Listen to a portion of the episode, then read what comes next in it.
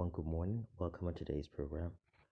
Uh, today yeah, is actually uh, Sunday, an amazingly beautiful Sunday. We're grateful uh, to the Almighty for provide, providing us this day. It's been a while. I haven't, you know, I recorded. I haven't done a production for the show Trending. If you're joining me for the first time, this is Trending. My name is Idris Oladides. Um, I took out time to do some little bit of self care. Uh, why? because you know you have to spend more time sometimes to take care of yourself before you go dishing out things to others. so I took out time, and uh, today I would like to talk about the, uh, the topic "Be Your Beautiful," and uh, you know during my time of introspection, you know, I realized that society has this very popular thing now going on called the cancel culture, where you know people are generally being considered to be misfits and uh, not good enough, or to weird and crazy, simply because they think of greed, they think differently from society, and I don't know if society has the moral justification to determine, you know, the truth simply by popularity. You know, just because you have more foolish people in number doesn't make foolishness well, the truth. You know, uh, we've heard about the Joe Rogan experience, JRE, on Spotify. Uh, basically, I'm sure if you notice my productions are on Spotify, Anchor FM, and different other platforms where there's less of the cancel culture, people are suppressed. We should be able to have the opportunity to have a voice of dissent. You know, while working with the mainstream media, I noticed that uh, there's so much of censorship. You're being controlled internally you know, within the organization because they also have to have an editorial policy that suits and conforms to society out there. But oftentimes, the society out there is controlled by the 1%, you know, the super rich and powerful who do dirty things behind the curtains and nobody can question them. And the voices of reason are continually being, you know, uh, demonized, made to appear as if uh, they are totally a misfit in society or they deserve to be burned at the stakes.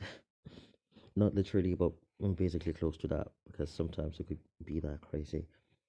Uh, so here you have to conform with virtually everything that everyone does, or else you are crazy. And that's a lie. Who sets the standards for determining what's good, beautiful, or not.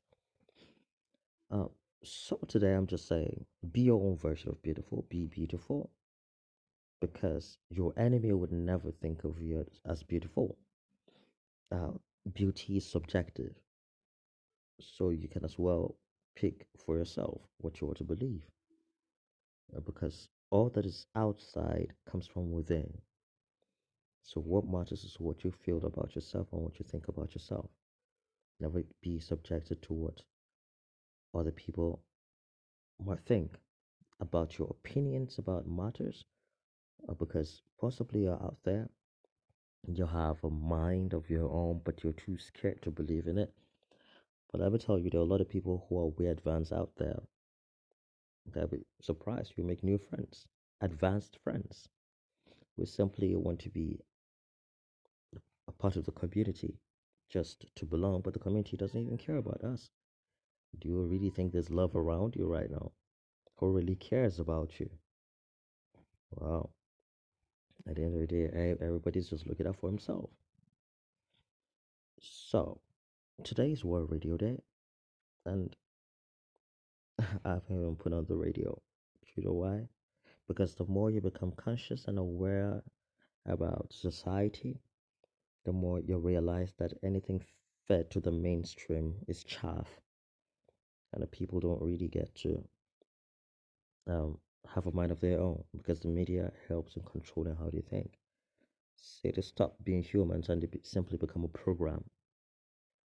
So, if you think of greed, you're going to be subjected to cancel culture. But why should you care in the first place?